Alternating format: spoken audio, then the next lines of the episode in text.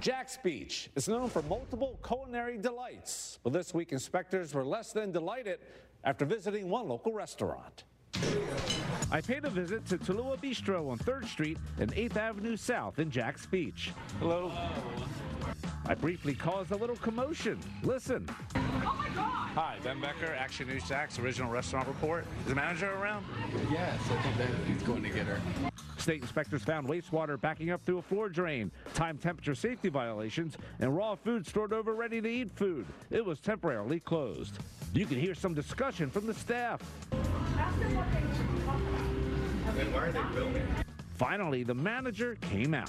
Is everything okay now? Yeah, yeah. Elsewhere, a bowl on the wall on Northeast Commercial Circle near State Road 21 was cited for eight rodent droppings, a time temperature safety violation, and employee drinks on a prep table. It was temporarily closed. Inspectors say Panda Express at River City Marketplace had wastewater backing up through a floor drain, a time temperature safety violation, and the women's toilet was not flushing. It was temporarily closed.